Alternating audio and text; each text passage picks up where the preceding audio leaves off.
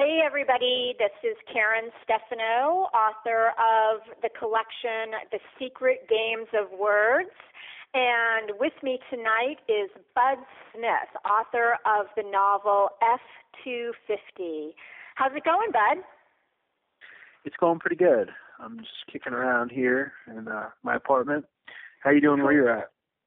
Um, I'm doing I'm doing all right. Um, it's it's a, another beautiful day in San Diego. Um, it's it's October and it's supposed to be in the in the low 90s again tomorrow. So we're all kind of kind of over it, um, and are we're we're all envying you Brooklyn folks with your nice, cool fall weather.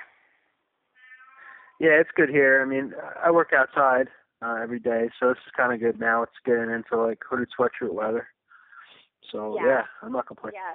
I would kill to wear a hooded sweatshirt, but I don't I don't think that's going to happen for me for another few months. Um, but let me just jump right in here, and um, because I have a lot of questions for you about your book, um, and I loved it. By the way, anybody who's listening, if you haven't picked it up yet, uh, you've got to get a copy of F250. Um, it's a it's a terrific novel, and um, but I wanted to ask you first of all. Um, we, we've got our the, the main character in F250, Lee Casey, and I I wanted to know how much of Lee is autobiographical. Um, I think that Lee crashes a lot, and I I think that some of the crashing is autobiographical, isn't it? And if if not, correct me and and and also share with me what else is autobiographical.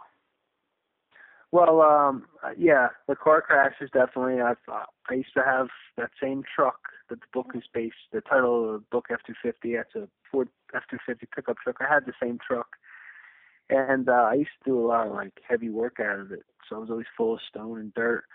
And this was before I had a cell phone. And like now, when I crash, if I crashed my car and hit somebody, it'd be like a 99% chance that I'm like on Twitter or something. but this was this was just like I couldn't I couldn't stop this truck. It'd be like raining out or icy out, and and just the bed was too full of like material, and we rear-ended a few people, got in a couple crashes, and uh yeah. So I would say like you know there's definitely things in this book that are um you know for sure like pulled pulled from my pulled from my life, just stories that I I kind of would like to get in the habit. You tell a story at a party long enough for years, and and and you kind of learn which ones are the ones from your life that you kind of like to just just tell people. And uh, some of them kind of get got weaved into this book, but they kind of got weaved onto a fictional character in a way because um, I, I don't I don't feel completely like the narrator of this book. It's more book is kind of like narrated from a slightly different vein how I think of things. I think, but that's what's fun. That's what's fun about like an unreliable narrator and and uh, turning some of your own memories into uh, into a, a movable piece of fiction. So so yeah, I'd say like um, there's pieces of this book that are, are for sure like things that have happened to me, and I'm continuing to do that. Um, I'm working on a novel now, which is more like my memories of my family, memories of um, my childhood homes uh, that I lived in. But once again, it's getting projected onto uh, to a narrator that's not like myself. Narrator of this new book is completely different than even than Lee Casey. He's he's not such a great person. So I don't know. I kind of enjoy. I kind of enjoy that a little bit. Yeah, Kind I of think jumping into everybody somebody does. else's Yeah. things. yeah, Yeah. yeah. Well, I, I don't know. Sometimes sometimes you like. I'll read a book and and you know you can tell you can tell that uh John Fante was John Fante. You know. Yeah. There's that. But yeah. So. yeah, I think, yeah. Um, that that so, that yeah. can be if, it, if it's too autobiographical and it's supposed to be fiction, that can get you know that that feels like cheating to, to me. You know, um, you know, pick a pick a genre and and stay in it. You know, so. yeah. Um, Well, it's like, you know, you're talking about writing about from an autobiographical point, and like making it into a, a blend of fiction and, and kind of having fun with it and kind of like getting kind of scary with it at the same time. I think I don't know. I think you kind of did like some of that in your book, definitely. Like there's a uh, there's one story in the book that kind of jumped out that way for me the most. Uh, was one called Mystery Date, which was like it's like an adolescent girl hanging out with her friend, and she gets um, Milton Bradley Mystery Date board game for her birthday. Yeah. Um. So like, I'll ask you like the same thing. Like, how much of that, how much of that was something that you draw from your own life? How much, how much was just something that you're just projecting onto like a totally fictional character? Because there's a lot of things in that story that kind of like do this really cool thing where it's like right on the edge of being like a like a fantastical story in a way that some of the details are like, whoa, holy shit. Like for instance, you know, the um the narrator all of a sudden her her friend's father like calls her up on the phone and like kind of propositions her and then um you know in the next paragraph uh, it's like revealed look you know they dated for a year and then broke up. So it was like it started out as this thing where it was like oh holy shit i can't believe this dude is is like hitting on this you know young girl. And then they date for like a year. But i don't mean like ask so much of that happened to you but like when when you were writing your stories do you like how much do you think you kind of like pull from your like memories and veins of things that happen, and how much do you just completely go off go off on a whim? Yeah, I mean, it it, it depends on the story. Um, uh, this one, it, it, I, I think, you know, this narrator is her is her own uh, quirky person with her, um, you know, her poor uh, not necessarily healthy romantic relationships, you know, in the in the latter part of the story in her in her um, grown up years. But um, there's a, there's a lot of um, me in this story. Um, I definitely played Mystery Date. Um, I think it's a completely fucked up board game, and um, and it's been around forever, and I think it I think it still is around. Um, and and the the narrator in that story uh you can tell she feels she feels stuck and a lot of her uh you know her talking to herself and this kind of like you know imaginary conversations that we see are a reflection of her loneliness and and and feeling stuck um and i you know and i felt stuck as an adolescent although i'm not sure i knew enough to name it that at the time. Um, I was I was an adolescent in a working class household, and I had a lo- a very loving but a very fear driven mother, and as a consequence, I was pretty sheltered, and as a consequence of that sheltering, in turn, I was bored a lot, and yeah, yeah. I didn't feel like I had choices, and the result was that like this narrator, I lost myself in books a lot, and um, so so so to answer your question, there there is there is a lot of uh, truth in this story, and then of course it it does veer off in in, other ways that um, that are truly fictional, but. Um, yeah, I just want, I wanted to say something like about uh about like a story in general.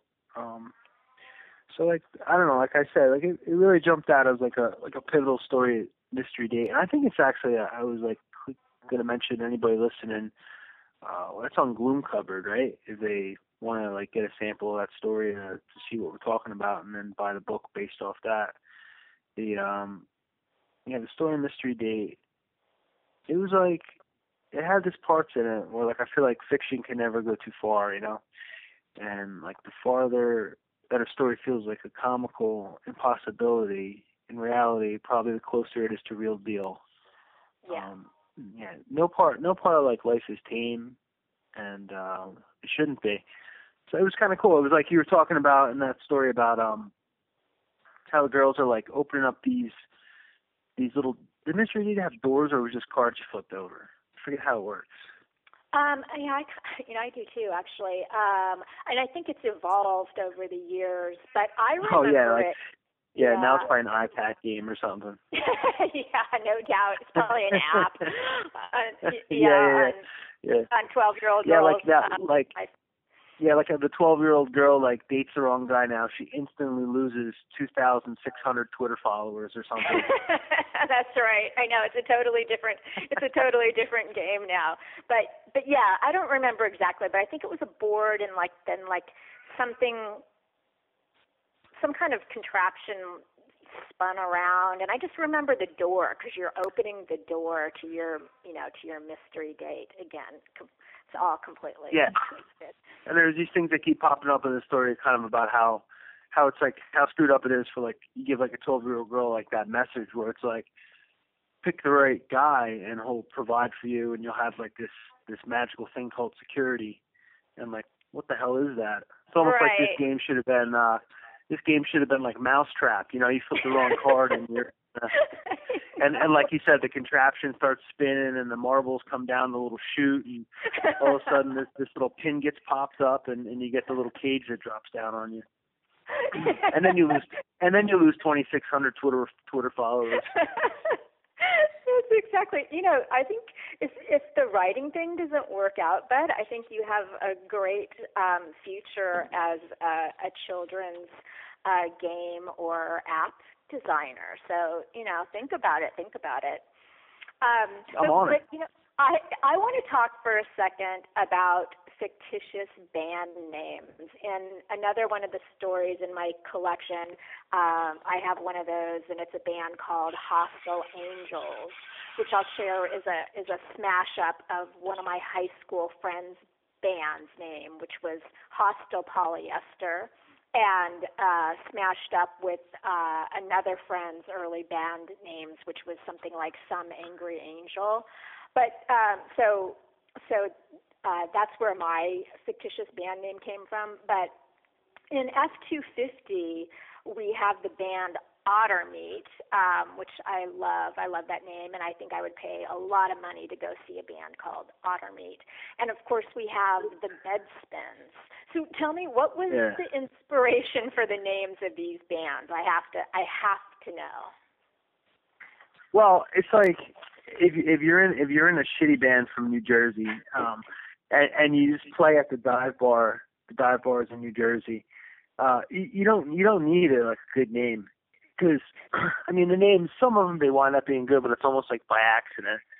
So like you know i would go to these dive bars when i was like the age of the narrator in this book and like it, it's kind of like reminiscent of places i go i go here in the city sometimes down on like the lower east side where like the bathrooms are just like they haven't been cleaned since like 1986 and like there's no uh there's nothing is painted it's all covered in stickers and uh if you just look around you can see just these like amazing bands that you know may, like maybe they did the same thing that we used to do when we played down in Jersey. We'd make the commute in like uh in my my shitty pickup truck. I was talking about we load all the amps and guitars and we come up to the city and we play a show and you'd stick your sticker out there on the bathroom stall and it stays there for a while, you know.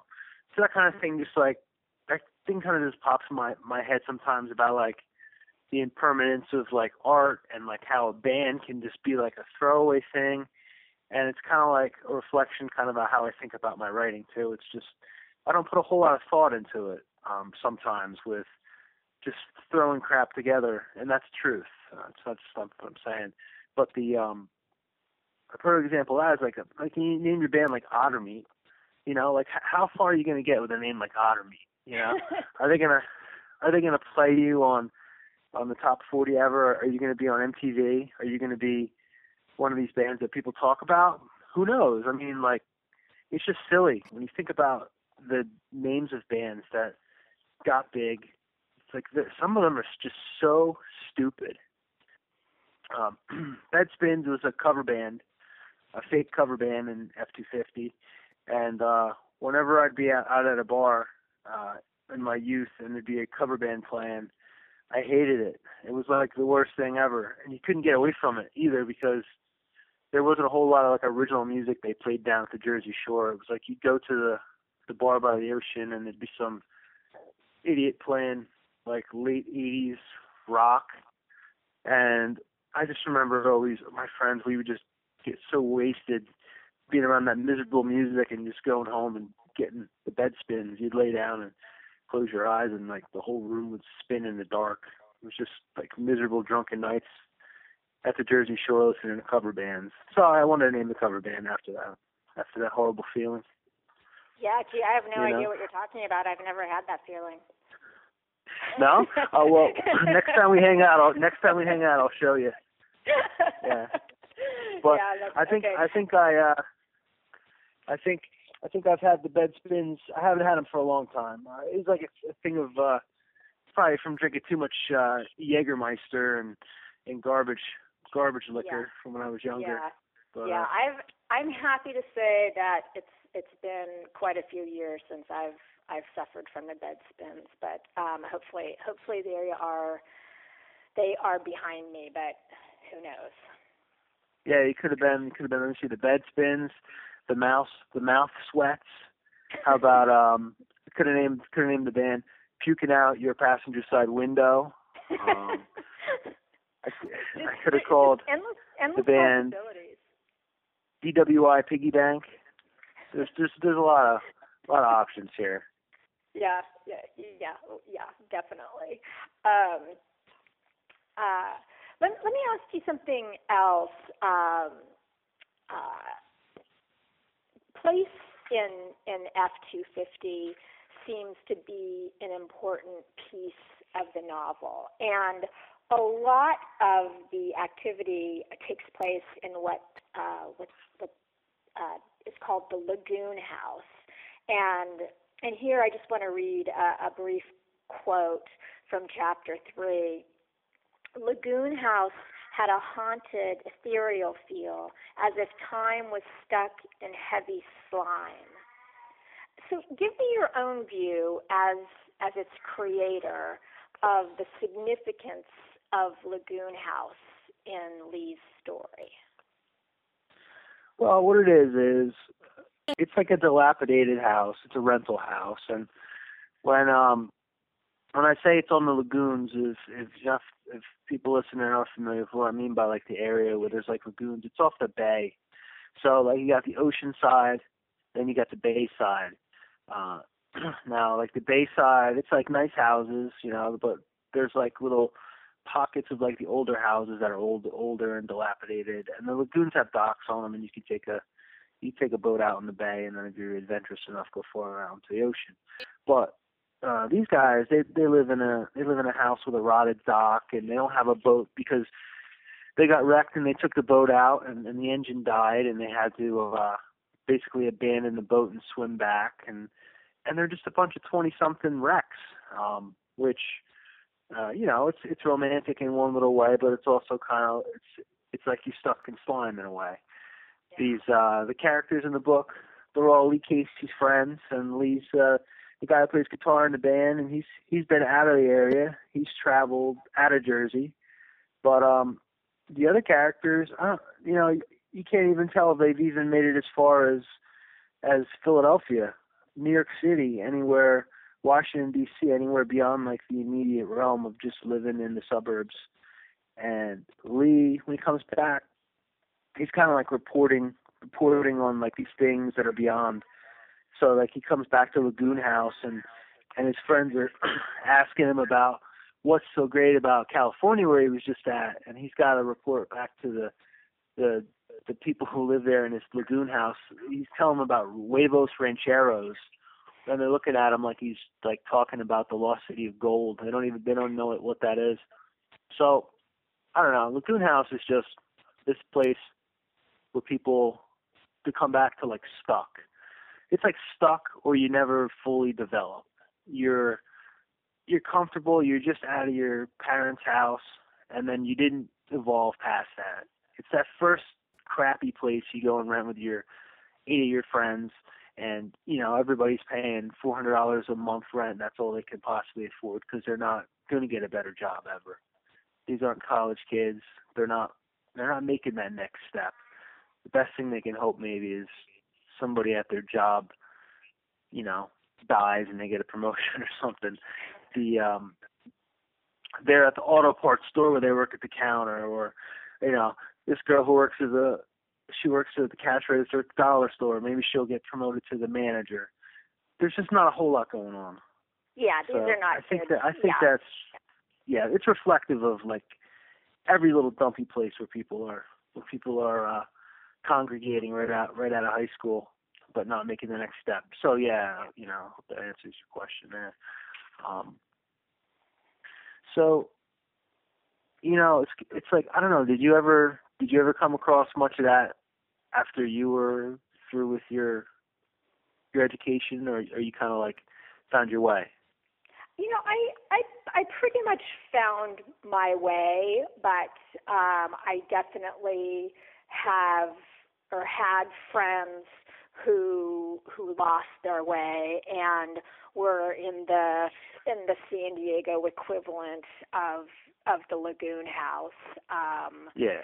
uh so yeah, so you know, when you know, the the, the kids at the Lagoon House are you know they're stuck in their own way you know um Yeah. and it's it's like it, you know it's like it's all fun and games and everybody's partying and laughing and everything else but it's there's you know i definitely felt the undercurrent of you know it's kind of you know it's tragedy. It's it's it's a waste. It's a waste of of a life. And um and you know and and i think it just takes some kids um longer to find to find their way. Um, but you know, hopefully at some point they find it and they're not living in the equivalent of the lagoon house when they're say 50. Yeah. You know. So. I'd say like one of the things that kind of um woke me up a little bit, which kind of like burst me out of my like routine of like what I was into was when like the local video store burnt down because we used to go and we would get these VHS tapes and just get you know wrecked and and watch movies and you could like rent two and get get a third for free like these 99 cent VHS tapes and like I don't know I kind of bring up the the movie thing because as I was reading your book uh I don't know there's like a bunch of stories in here that I could see as some of them as good movies and some of them as even better like really weird B movies the kind of things that I used to love to watch, like almost like little, not quite Coen Brothers movies, but I was like wondering if there's anything in your book you would like see as a movie. Yeah, it, it it's funny that the only people have told me um I don't know if you remember the story in um in the collection called Undone where it's done in these vignettes prompted by um questions on the Minnesota multiphasic personality inventory. Um, yeah, yeah, yeah. Yeah. So, so a couple of people have told me, "Wow, I I totally seeing that being adapted as a film," and and I can I can kind of see that. Um, but I actually I don't. I, I kind of see what you're saying, like the kind of the Coen Brothers, um, and you know, B movie kind of just weird and out there adaptations. But for the most part, I don't really, I don't see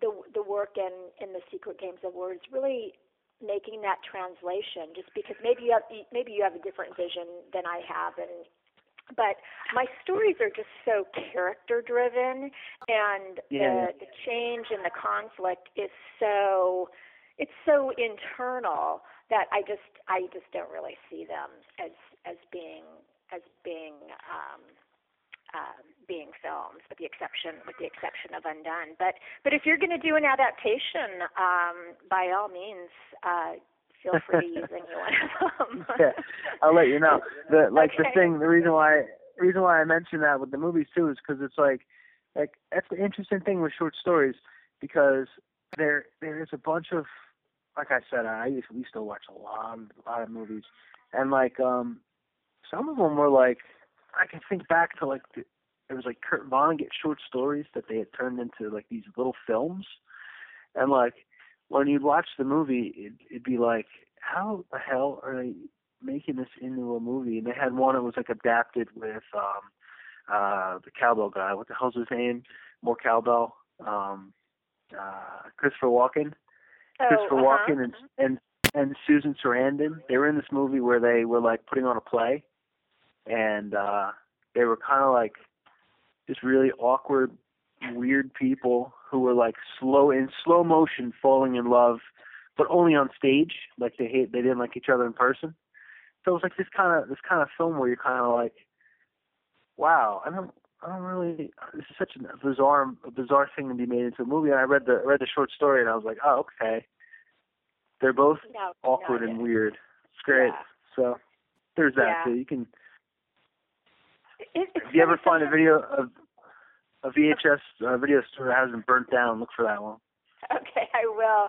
It's it's funny sometimes that when I'll see a film that's based on a story or um or a novel and then then when you when you go and and you actually read the book or the story after having seen the film, it's almost like a translation. It's like, oh, okay, I get it now. So, um, uh, talk about awkward and weird. I don't know if you can hear it, but my cat this whole time has been like screaming at me. So, um, if you hear something um, screeching in the background, that's what it is. So, um, uh, anyway, um, so I want there was something else that I wanted to ask you about Lee Casey and F250, um, and this kind of goes back to what we were talking about with the Lagoon House and just you know people kind of being stuck. But um, early early in the novel, Lee has just returned to New Jersey, and about that return, he says, and here I'm going to read a quote. He says. You can't outrun where you're from anyway. Try all you want. It's no use. Do you do you believe that, Bud? Have you ever tried to outrun where you're from? I do believe that. I definitely believe that that uh you can't you can't really get away from your earliest memories as a kid. You can't get away from the people who raised you for good or bad. You can't get away from your first fist fights with people who you thought were your friends when you were in grade school or the person you fell in love with for the first time who was repulsed by the idea. you can't you can't get away from any of that stuff. And like no, yeah, I do believe no matter where where you go in your life, you, you can't get away from it, and it's going to continue to inform how you age. And I've seen it happen to me as I get older, and I look back on some of the decisions I've made based off of good things that happened or bad things that happened as a result of those initial first steps. But like to answer the second part of your question, I haven't tried to outrun anything because I still live, and I don't think living wh- where you're from is really the root of the question anyway. But I think a lot of it is your family. I haven't tried to get away from my family, um, or my young my friends from my youth. I haven't I haven't really tried to distance myself much from anybody because I I don't really think they'll let you get too far if if you do a halfway decent enough job to let them get to know you. So I but back to location. Me and my wife moved to New York City, which is basically an hour and 15 minutes from where we grew up.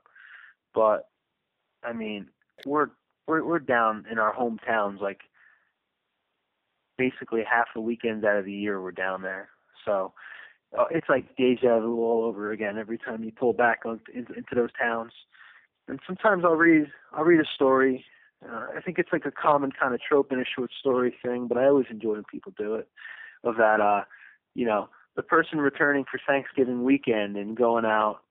Just even like I read a great one the other day on Hobart, where this this uh, girl was at at the checkout line and and uh the guy who was the the cashier was somebody she remembered from eighth grade and she's surprised that he's he's just working as a cashier still um or like a, stories i've read where people are just drinking at the bar on uh, what would that be what's the night before before uh thanksgiving called the wednesday when everybody drinks it has a name i can't remember It does. and like you're looking around and it does, yeah. It's like the biggest party night of the year.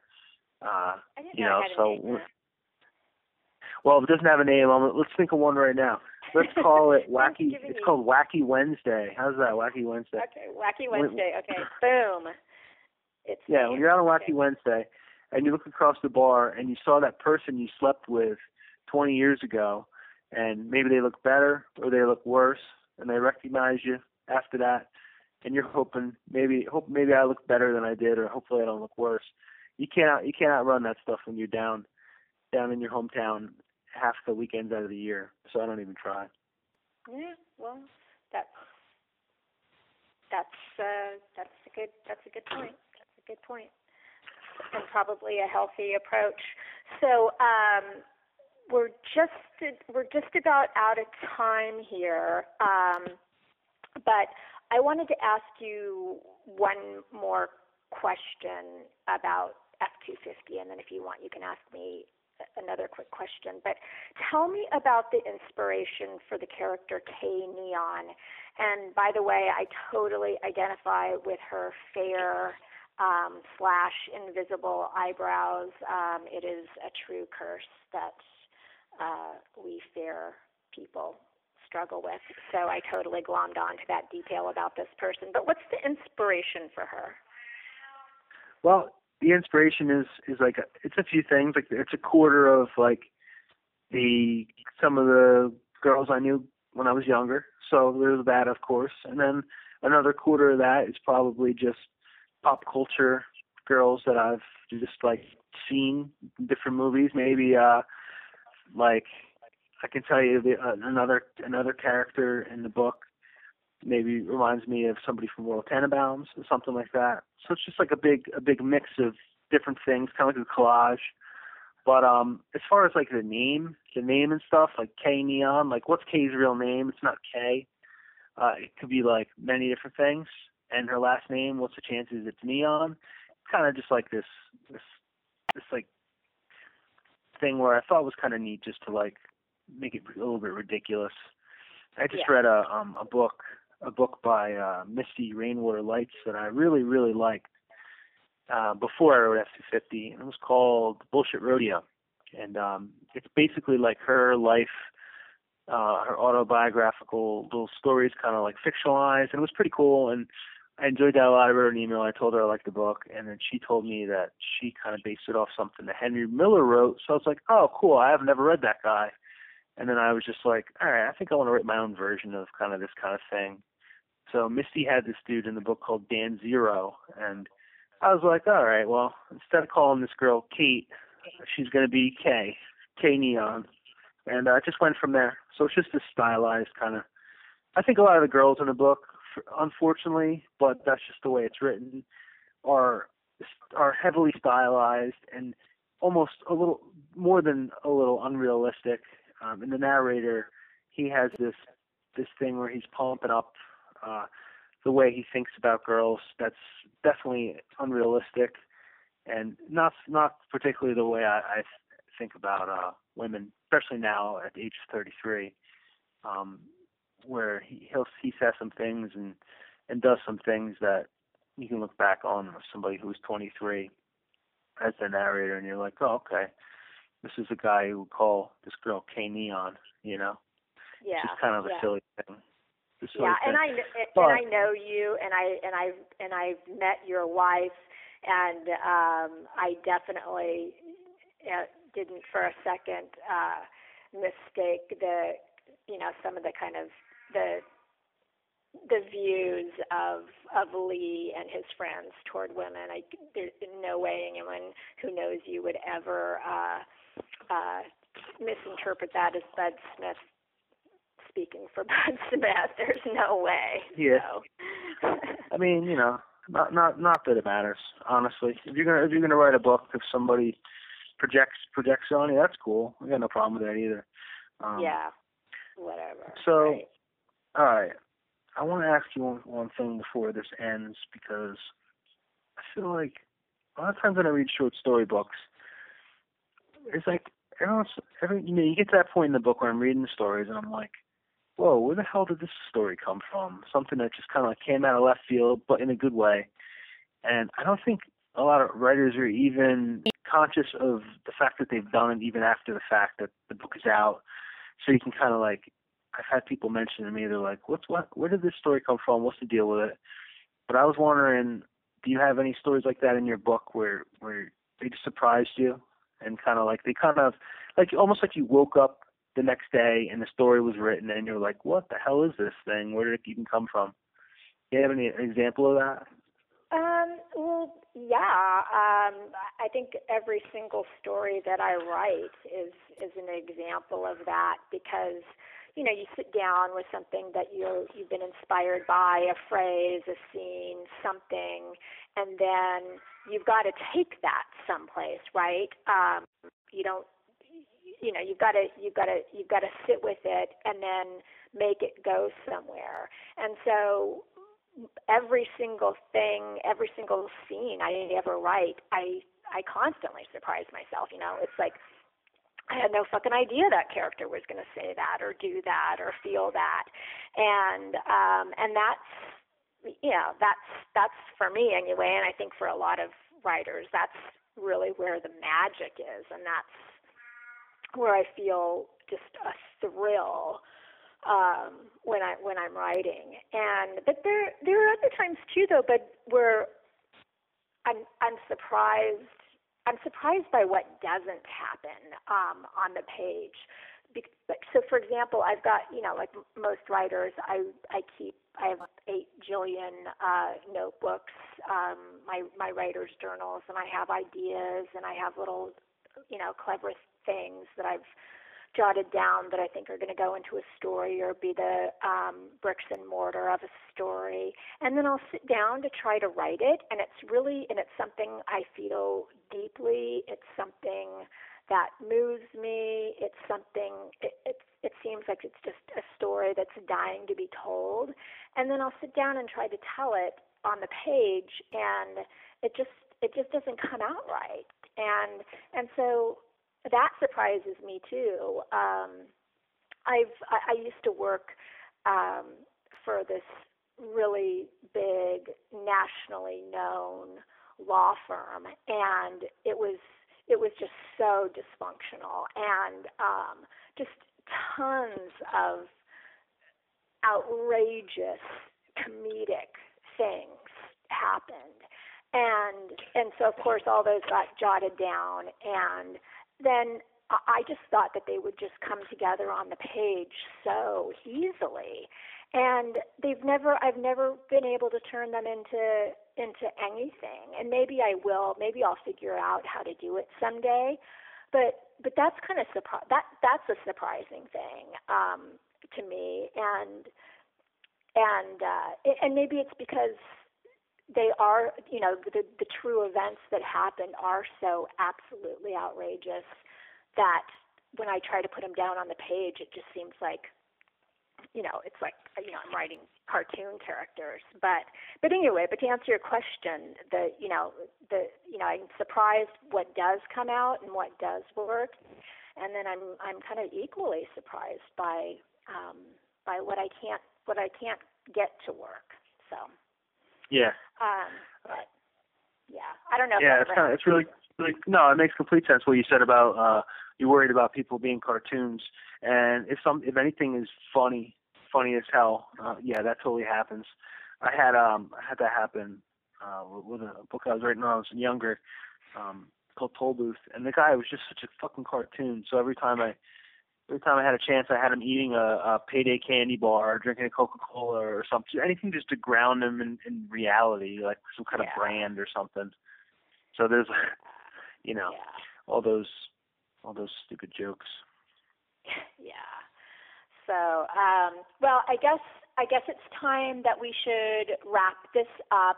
But uh, to everyone who's listening, if you haven't gotten your copy of F250 yet, get get it. Um, it's a terrific book uh, written by a terrific guy, um, and uh, I, I promise you guys will will love it. So, Bud, thank you so much for um, joining me this evening, and I hope that I get to talk to you soon. And in the meantime, I guess I'll I'll see you on Facebook and all those other places you haunt. Yeah, it was really cool talking to you. Thanks for uh, Thanks for talking to me about this stuff. Yeah, you too. Have a good night, bud. All right, later. Bye. Okay, bye.